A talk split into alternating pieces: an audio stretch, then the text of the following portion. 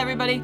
I'm Emma Houghton, and you are listening to 30 Teams in 30 Days on the Did You Hear podcast, part of the Blue Wire Hustle podcast network. We are 13 days away from April 1st, which is opening day of the 2021 Major League Baseball regular season. I will spend each day in March previewing all 30 Major League Baseball teams in alphabetical order. So, today is March 19th, and I continue on with the Miami Marlins. The Marlins were the surprise darling team of the pandemic shortened 2020 season. They went out there, they got their first playoff berth in 17 years, broke an incredibly long drought there. They made some noise in the playoffs. They were buoyed by this absolutely unbelievable pitching staff of really young talents, a nice offensive core the manager of the year in Don Mattingly, and they made even more noise this offseason by hiring Kim Ng, the first female GM in baseball, and much more. So I'm going to get into all that.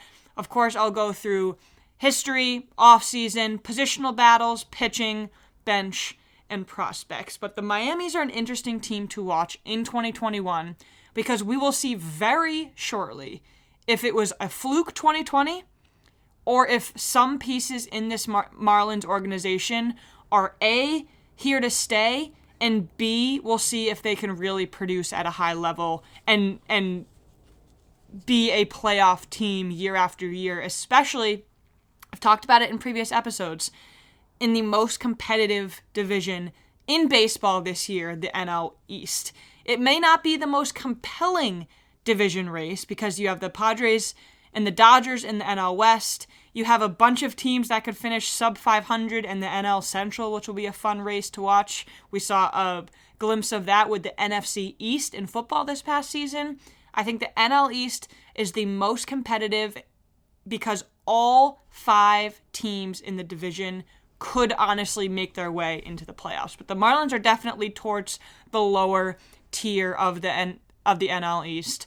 In 2020, like I said, they finally finished with a winning record, 31 and 29, made playoffs for the first time since 2003. They swept the Cubs in the wild card round in the expanded postseason format, and then they got swept by the Braves in the NLDS. Every year before that, since 2003, has been pretty much miserable. In 2019, they finished 57 and 105, which was last in the NL East.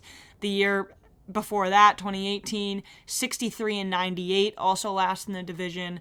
And in 2017, they were 77 and 85. I don't need to go too much into it because it's just bad after bad after bad for 17 seasons.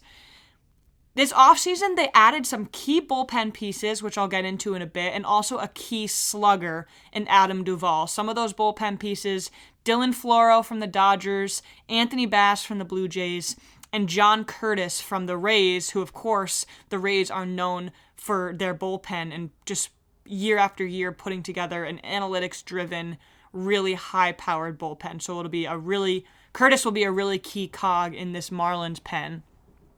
My, the most important addition to me for the future of the Marlins is the hiring of Kim, Kim Ng. Departures, they didn't lose anybody of, of real significance. The Marlins are pretty pretty much bringing back everybody who they had on the 2020 roster, if not more, because they de- they de- had to deal with so many COVID outbreaks and opt outs and injuries and so forth. So I will preface talking about these position battles by just saying the Marlins' success was so surprising, in part because in 2019 they had 57 wins but also they dealt with more COVID issues than any other team in the league. I think they had over 60 players see playing time at the major league level because so many players were subbing in and out for players on the COVID list. So it was just unbelievable to see everything come together and to see success on the field again in just such a surprising manner for Miami. But let's get into some of these position battles and there are a few that I do believe are still up for grabs. Catcher, you'll most likely see Jorge Alfaro there on opening day. In 2019, he, he had a 94 OPS plus in 130 games. That's a really solid sample size. He's just about average. Chad Wallach actually subbed in for him in the postseason because Alfaro struggled with injuries and production. but I think he had a much more routine spring training that earned him the opening day spot. First base, again, you'll most likely say Jesus Aguilar. In 2020, he had a, a, very good season 809 OPS. He had 120 OPS plus in 51 games. The reason why I hesitated here is because Garrett Cooper, if Aguilar slots into first base, that means Cooper is on the bench with no DH in the NL this year. And Cooper had almost an identical stat line with Aguilar last season. You give the slight defensive edge to Aguilar, but it's also just a terrible situation because Cooper is one of their best hitters.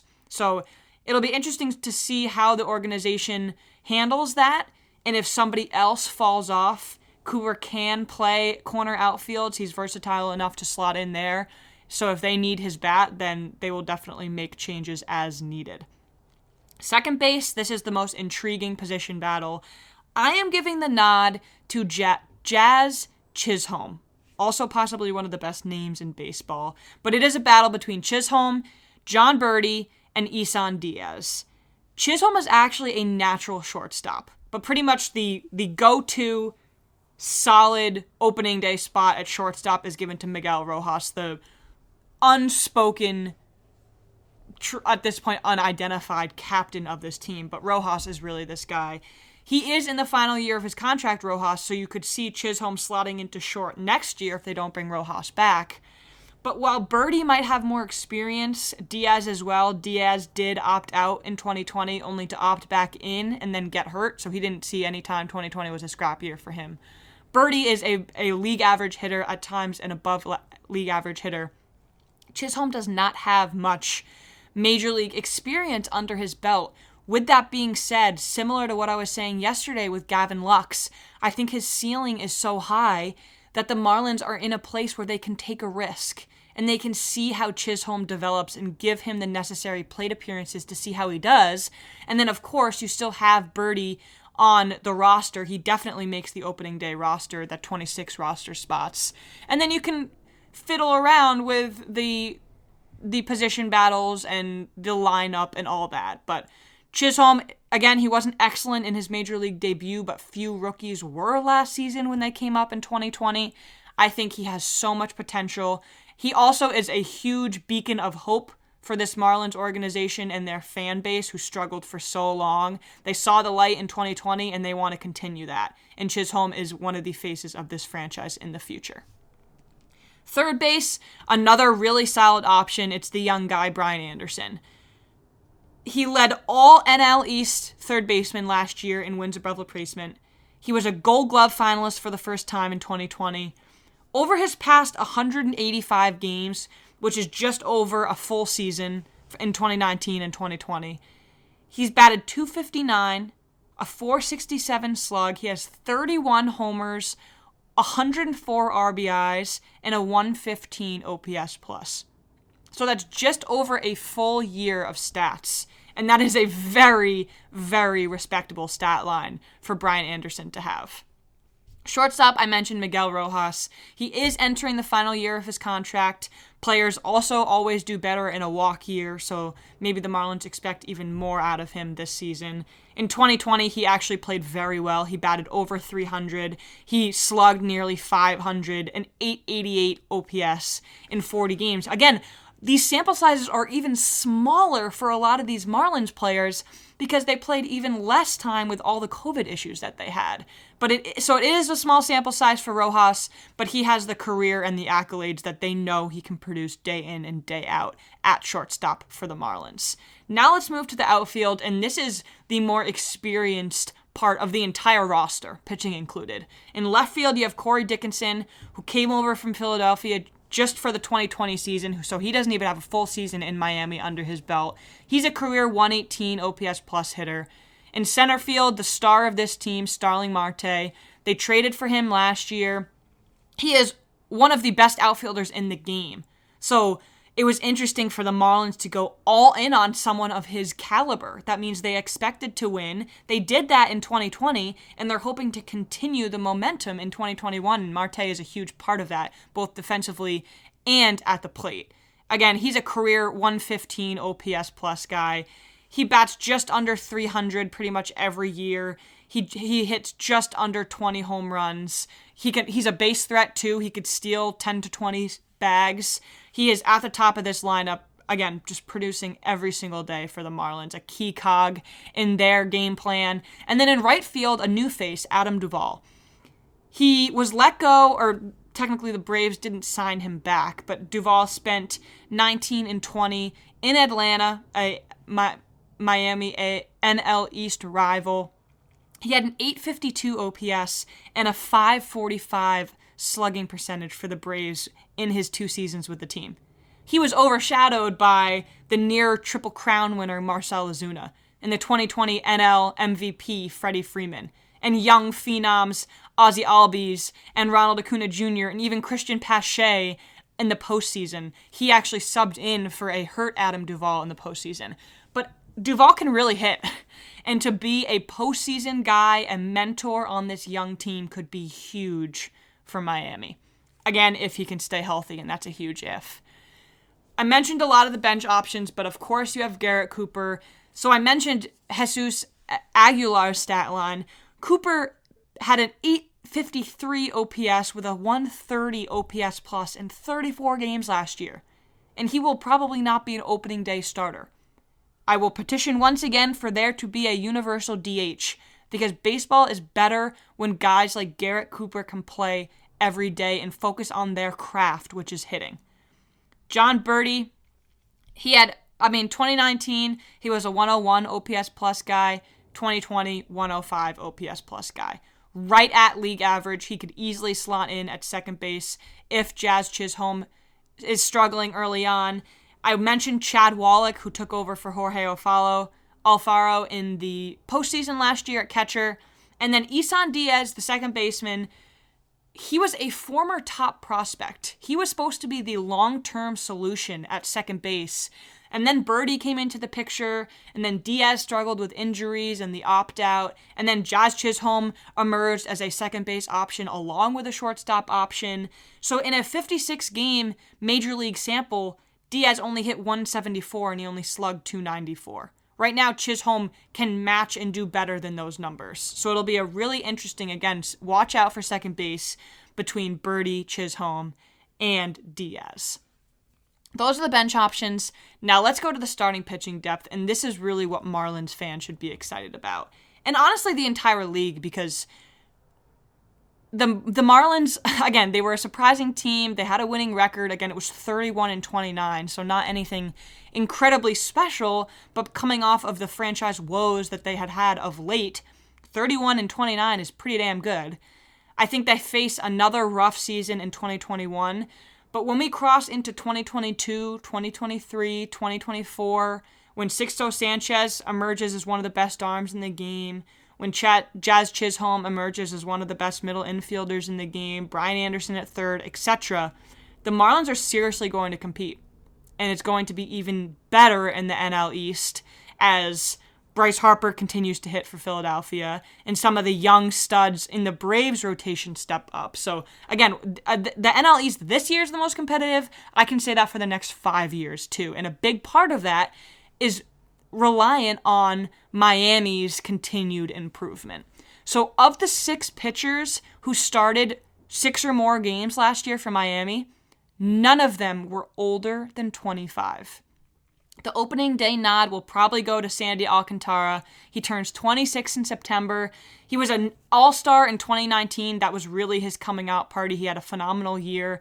In 2020, he continued to pad those, those stats. He lowered his ERA to three. 149 ERA plus. He probably would have been an all star once again. I mean, his strikeout to walk ratio is excellent too. All five guys that I talk about have excellent strikeout ratios 39 strikeouts, 15 walks, and he only let up four home runs in 42 innings pitched. So while these guys might not be catching headlines with their numbers, you don't see Marlins pitchers giving up home runs very option very often. And that is an important thing, especially in the power heavy league that the, that baseball exists in right now. Now we shift to Pablo Lopez. He's only 25. In 2020, He was 6 and 4, 361 ERA, 124 ERA plus. Again, he only gave up 4 home runs too. In 2020, his strikeout numbers went way up, his homer number went way down like I said. 59 strikeouts and 57 in a third innings. Sixto Sanchez, he is the crown jewel of this Marlins rotation. He's 22 years old. He retains his rookie status in 2021, so he will definitely be an NL Cy Young favorite, right alongside Ian, Ian Anderson and all the other young Braves guys that I talked about earlier in March. In 2020, he had a 129 ERA plus, 33 strikeouts. He can hit 100 miles per hour relatively easily. He won his first ever playoff start with the Cubs. I would not be surprised if we talk about Sixto Sanchez breaking record after record in his in his emergent years uh, among the next 5 years or so. And then behind him lesser known names but still guys that are very high up in this system. The first is Elieser Hernandez. He's only 26 in May.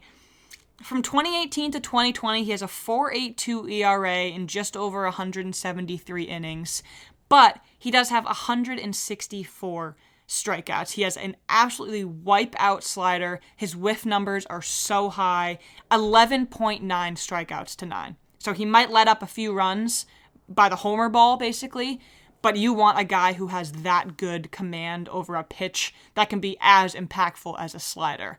And then the last guy who will probably slot into the fifth day is uh, Trevor Rogers, excuse me. He's 23 years old. He his numbers are not as good just because he has much less experience than the other four guys that I've talked about. He has a 6.11 ERA in 28 innings pitched. In those 28 innings, 39 strikeouts. These pitchers are unbelievable. I've talked I mean I'm coming off a day where I talked about the Dodgers pitching rotation, which is arguably the best in the league. The Marlins are young, but they're not as inexperienced as people might think, and the numbers are all are already there. I think it'll be very important. I, I've, I mean, every single preview that I'm done, I'm 19 days in. I don't think there has been less than five players on each team where I've said, okay, again, down year. They're hoping it's just because of the shortened 2020 season. It seemed like the shortened 2020 season worked well for the Marlins because every single pitcher overperformed and a lot of lineup guys overperform- overperformed too. So it'll be important for the Marlins to prove that those weren't flukes. And they might have been, but I do think there is serious talent in the Marlins pitching staff that cannot go unnoticed. Briefly on the bullpen, you have Yimi Garcia. It'll the closer battle will be between Garcia and Anthony Bass, who I mentioned came over from the Blue Jays. Garcia had three wins last year, 0.64 ERA. His stuff is lights out. And then Anthony Bass, he led the Blue Jays with seven saves last year, so he has experience in that spot, which again I think will be good on this young Marlins team. Prospects. Another really positive thing, the Marlins have one of the best farm systems in baseball. So while no one wants to go a seven go through a 17 year playoff drought. They are well equipped from the f- for the future because of all the draft picks they acquired. Sixto Sanchez clocks in at number 15 on MLB's top 100 prospects list. Outfielder JJ Bleday, he comes in at number 22. He is a product of Vanderbilt, which by name alone proves how talented he is. He is definitely the best position player in the Marlins system. Behind him, you have right handed pitcher Max Meyer, number 28 shortstop, second baseman Jazz Chisholm in at 66, and then a right-handed pitcher that the Marlins are very high on and who we probably would have seen in 2020 if it weren't for injuries, Edward Cabrera. He's number 68 on MLB's top 100. He pitches in the 96 to 100 100 mile per hour range. He has arguably one of the best changeup in the minors. And like I said, if it hadn't been for an injury, he probably would have come up last season. So he might start in the minors just as he gets used to spring training as we speak and then work up to his MLB debut. But if you can put him in to that potentially six-man rotation, he he becomes 6. I'm I'm I'm not, I don't want to watch I don't want to face the Marlins pitchers.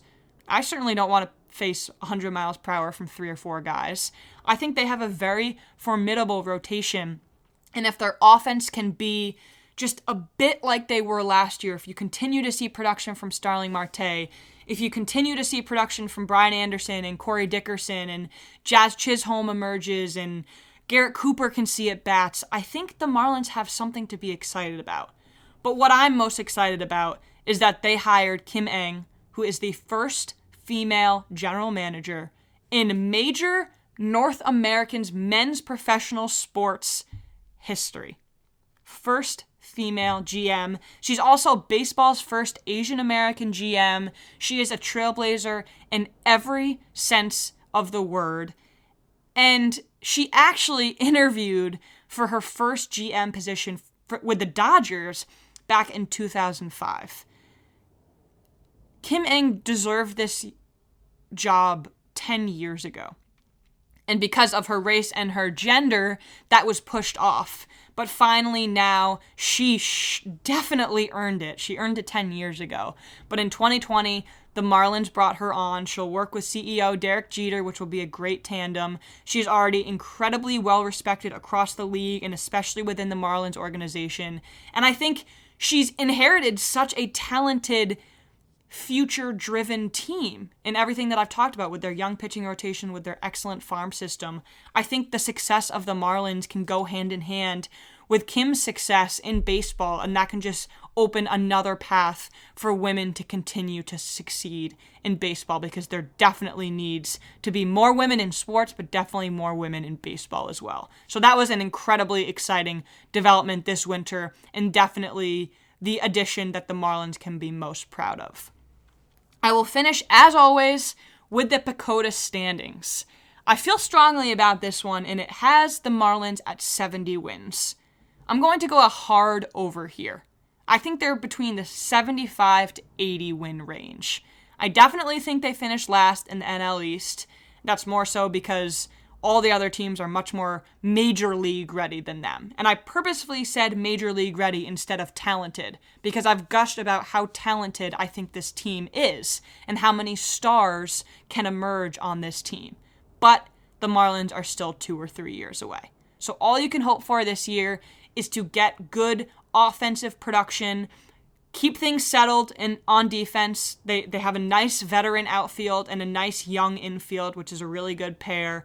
And then, man, they just hope that the Marlins pitching staff is as fun to watch in 2021 as they were in 2020. You continue to see good numbers from the veteran leader at this point, Sandy Alcantara, Pablo Lopez. You continue to see 100 miles per hour from Sixto Sanchez and you try to catch lightning in the bottle and potentially make a run. And if not make a playoff run, then maybe you get to 80 wins. I think that is the ceiling for this Marlins team, and it's an attainable goal for them with their reigning manager of the year, Don Mattingly. I think there's a lot of great organizational harmony in the Marlin, Marlins organization led by Kim, Kim Ng and Don Mattingly and Derek Jeter, and there is a lot to be excited about as a Marlins fans after they finally ended their 17 year playoff drought. So it might be a few more years before there's continued Marlins playoff success, but you have a lot of fun players to watch in 2021.